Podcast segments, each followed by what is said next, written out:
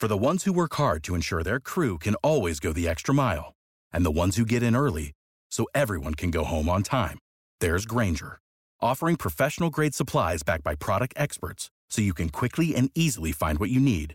Plus, you can count on access to a committed team ready to go the extra mile for you. Call, click grainger.com, or just stop by. Grainger, for the ones who get it done.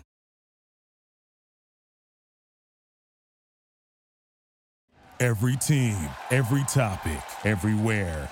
This is Believe. Welcome back, listeners, and thank you for tuning in to today's episode of the UCLA Men's Basketball Podcast brought to you by the Believe Podcast Network. We're your hosts, David and Travis Ware, and we will be bringing you the latest information regarding the UCLA men's basketball team. On today's episode, we will briefly discuss the Bruins' loss to Cal State Fullerton, as well as their last two games up in Washington, their huge win against the Huskies, and then their heartbreaking loss against the Cougars. For all you listeners who are looking to get a better night's sleep, today's episode is brought to you by 8 Sleep. And here's my brother David to describe the product. One of sleep's biggest problems temperature. Tough to get the good night's sleep if it's too hot or too cold. It's 2020, and now you have the Pod by 8 Sleep. The Pod is a high tech bed designed specifically to help you achieve optimal sleep fitness. It was developed by leading sleep researchers after tracking 43 million hours of sleep. It combines dramatic temperature regulation and sleep tracking to enhance your rest and recovery. It learns your sleep habits and adjusts the temperature automatically.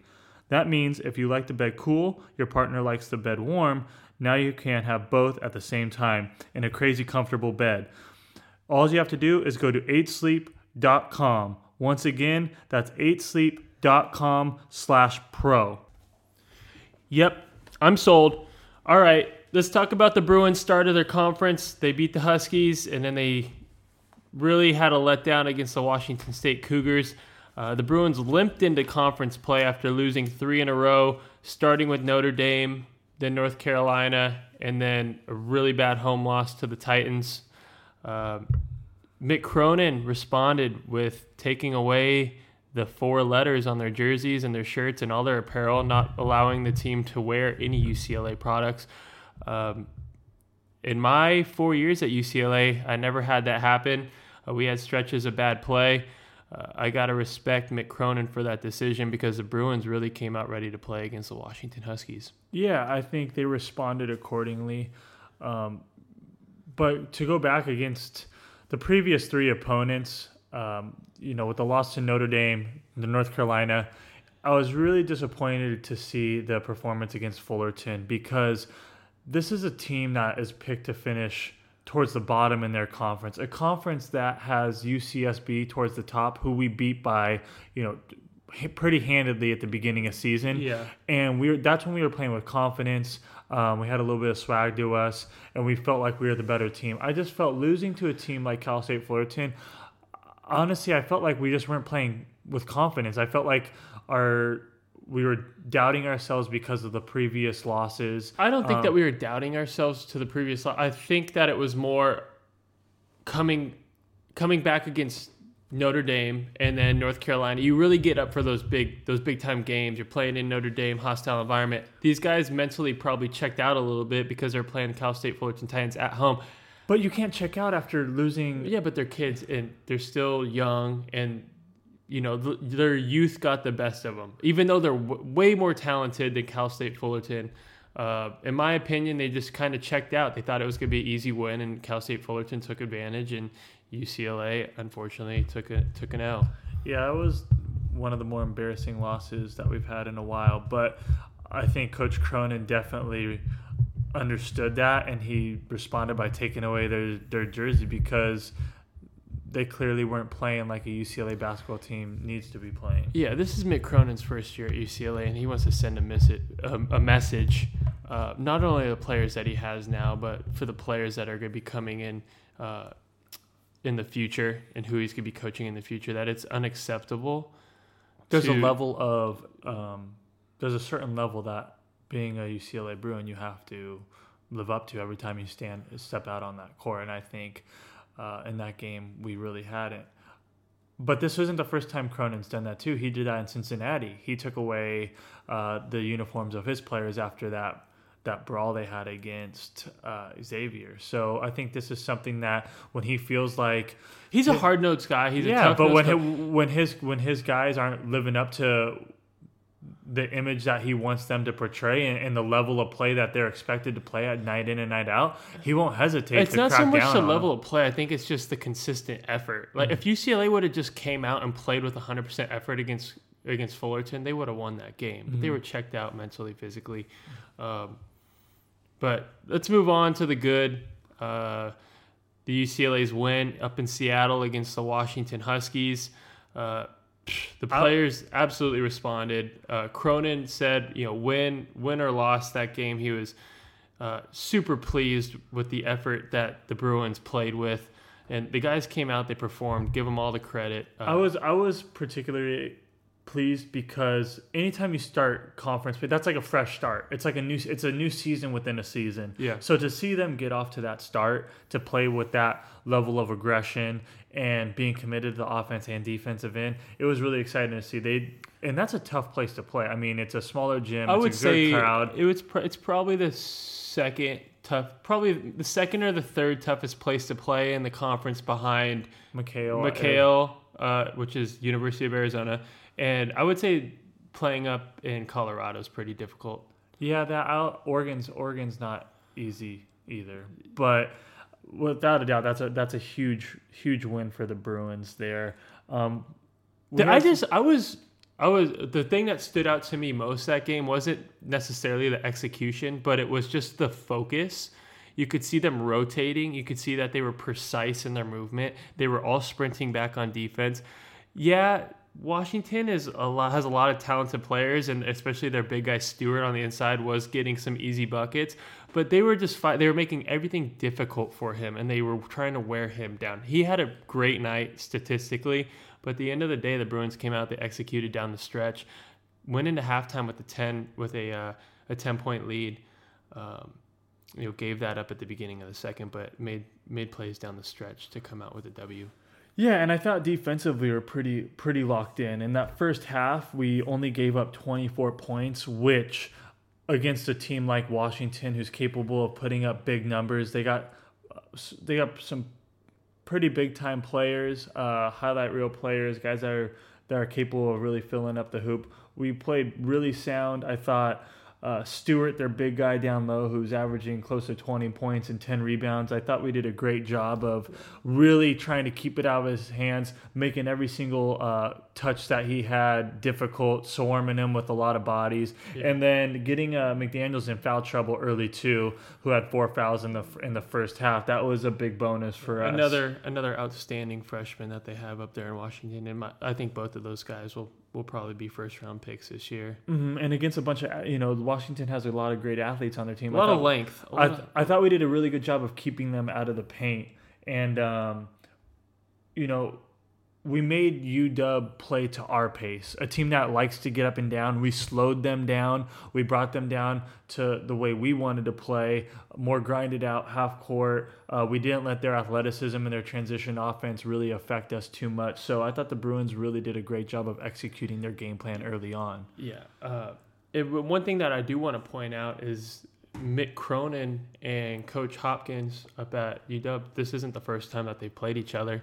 Uh, Cincinnati and Syracuse, respectively, they you know battled it out. So I think Cronin was accustomed and he knew how to um, get his team ready to play a Coach Hopkins coach team. And this is I, this is something that he highlighted in his post game uh, conference where he he told his guys like, listen, we're going to be playing against a lot of two three, a lot of three two zone. When you have your shots, shoot with confidence because there's going to be a lot of open looks against a zone defense. So. That made me a little nervous because we're particularly we're not the best shooting team, but, Yeah, but- guys came out and filled it up. And You to- gotta do a shout out to Jake, obviously, who was the star of that game, making seven of the team's 10 three pointers. Uh, 21 points. Yeah, like I think just- four of which coming in the second half, Mm-hmm. game winner coming within the last minute. Uh, so Jake definitely came to play. Uh, a kid that just shoots the ball with confidence every time it leaves his hand. He thinks it's going in. Yeah, and we needed that. A guy that stretched the floor out. He was just added another threat for us offensively. I thought Chris Smith had his best game of the year 17 points, 12 rebounds, Five- and five assists. Yeah, he was That all over the place. His activity was was excellent, hmm uh, disrupting defensively as well. Yeah, and then I think, uh, you know, Jaime also you know, Jaime only had five points, but but six he, points, I believe. or six, But yeah, he- six, he but did- eleven rebounds. 11 rebounds. He also had three steals, three uh, three blocks. so Eleven did- rebounds, six of them offensive. Yeah. One of them that clutch uh, tip where he kind of ended it up in the corner and threw it off the Washington Huskies player to retain possession of the ball, which ended up lead, leading to a bucket within the last two minutes of the game. Um, that was huge. So those small little plays that don't necessarily show up on the on the box score, uh, but those are the plays that it takes to win, especially in a in a hard conference, a tough conference this year. And I Pac-12. think it's very difficult to rebound out of a zone. And I think thought we did a great job of crashing the glass. We had 22 offensive rebounds in that game. We ended up with 38 total rebounds.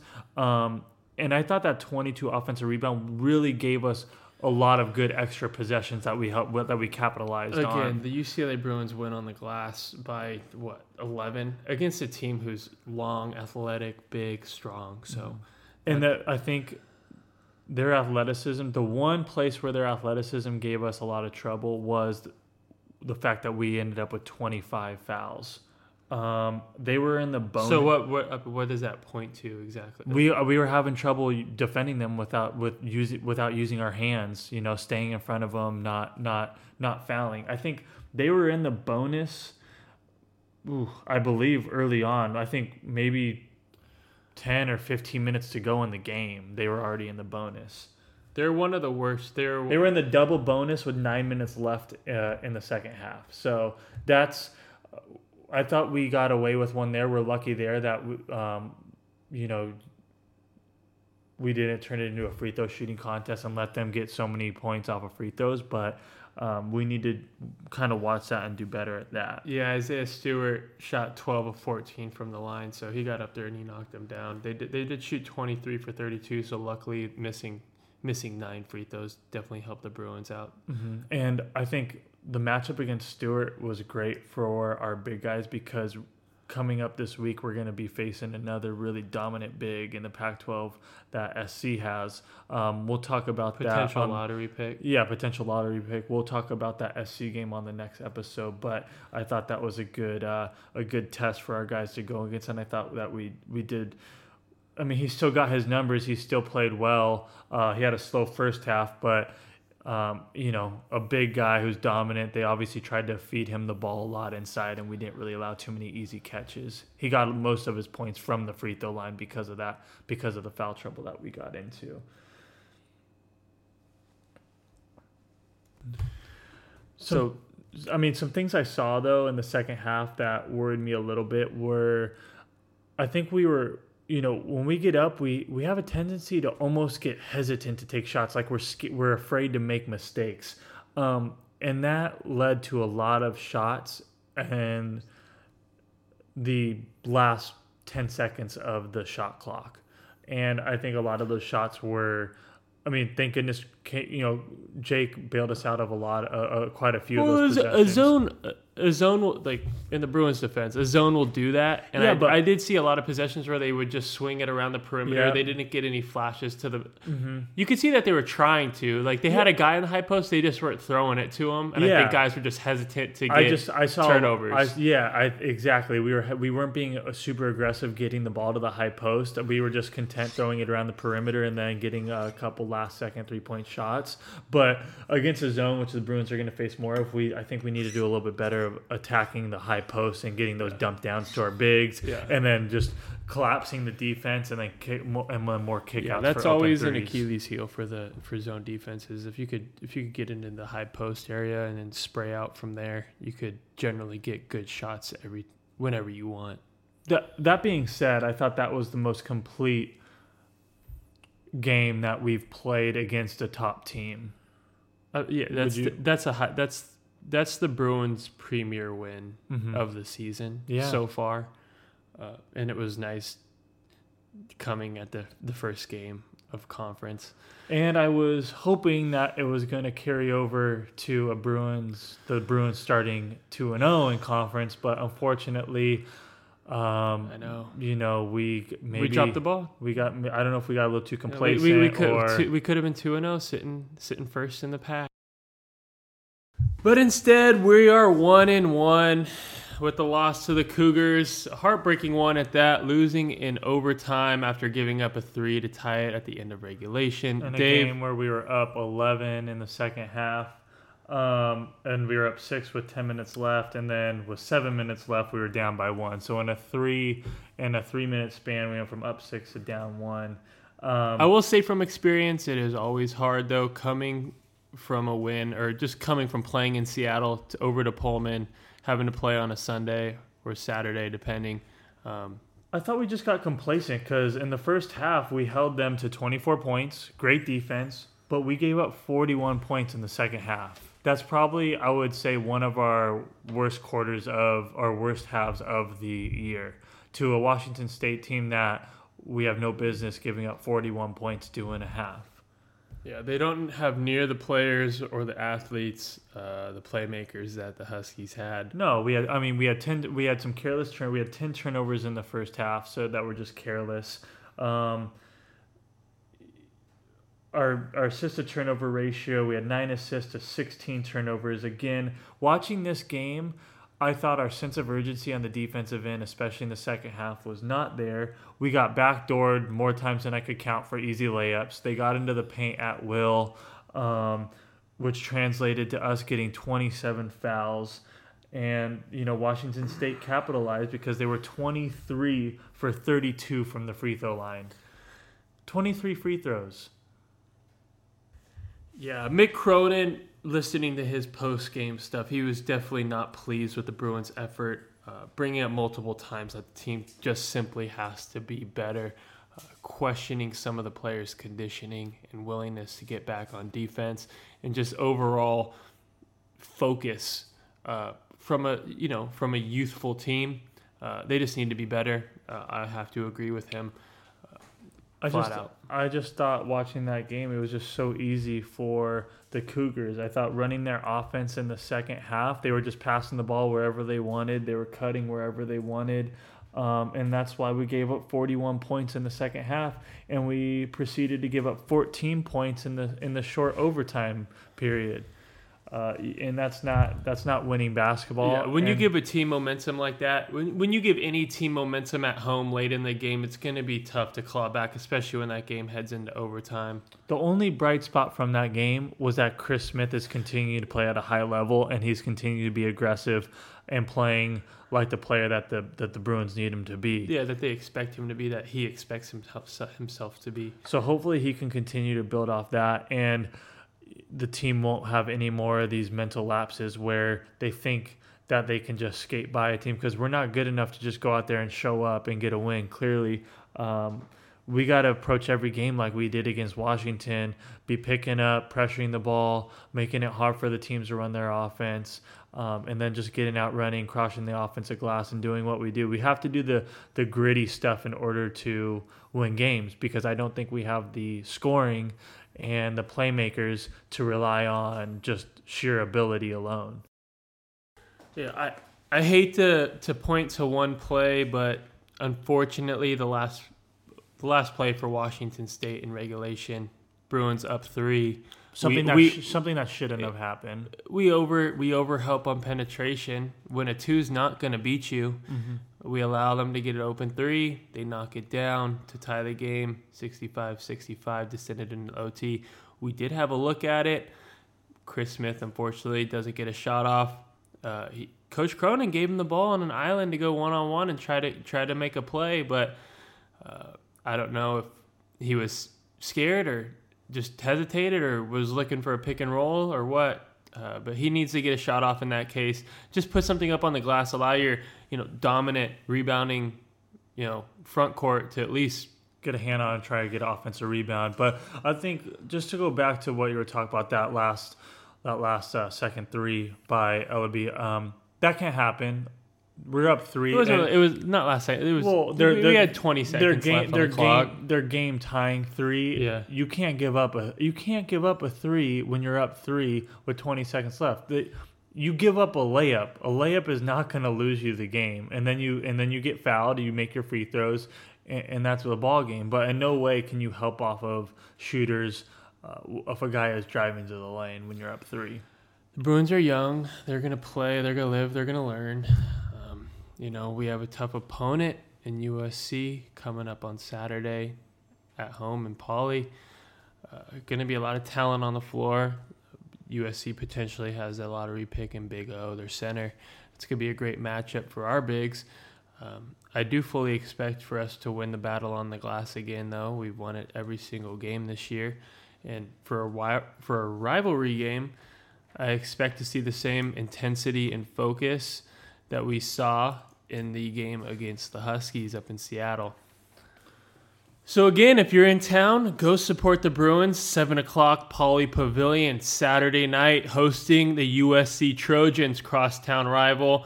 We need everyone there to show your support and be loud. Be that sixth man that the UCLA Bruins need.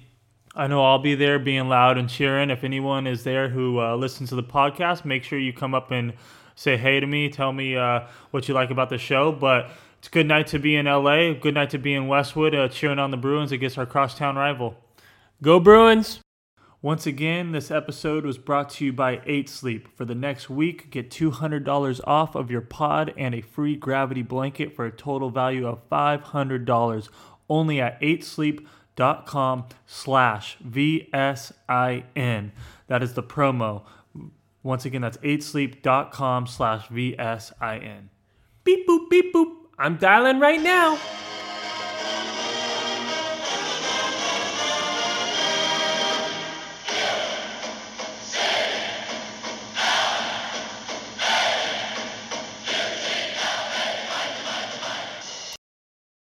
For the ones who work hard to ensure their crew can always go the extra mile, and the ones who get in early so everyone can go home on time, there's Grainger, offering professional grade supplies backed by product experts so you can quickly and easily find what you need. Plus, you can count on access to a committed team ready to go the extra mile for you. Call, click grainger.com, or just stop by. Grainger, for the ones who get it done.